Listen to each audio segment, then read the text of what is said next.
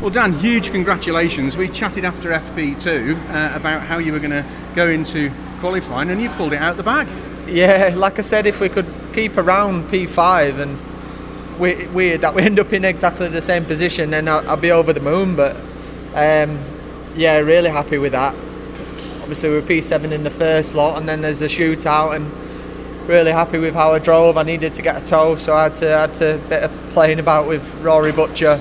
Um, but yeah, managed to put in a solid lap, and you know it's by far our strongest performance this year. So really, really pleased with that. Yeah, just look at the uh, the timings here from that top 10 shootout. From 1 to 10, there's 0.4 of a second.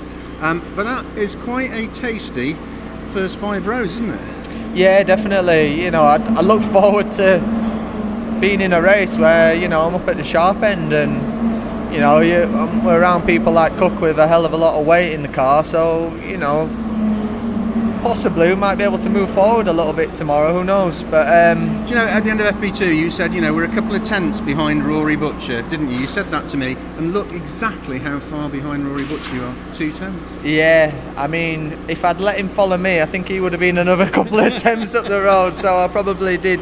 I get what I mean. Fair play to him. He- Even he didn't have a tow whatsoever, and he's still on pole. So he's definitely got some pace in that car this weekend. But um, yeah, over over the moon. Uh, really happy for the team. We've had a bloody tough year, so it's nice to nice to get some form of a solid result. Yeah, well placed, no ballast, um, and a good start will set you up rather nicely for that race.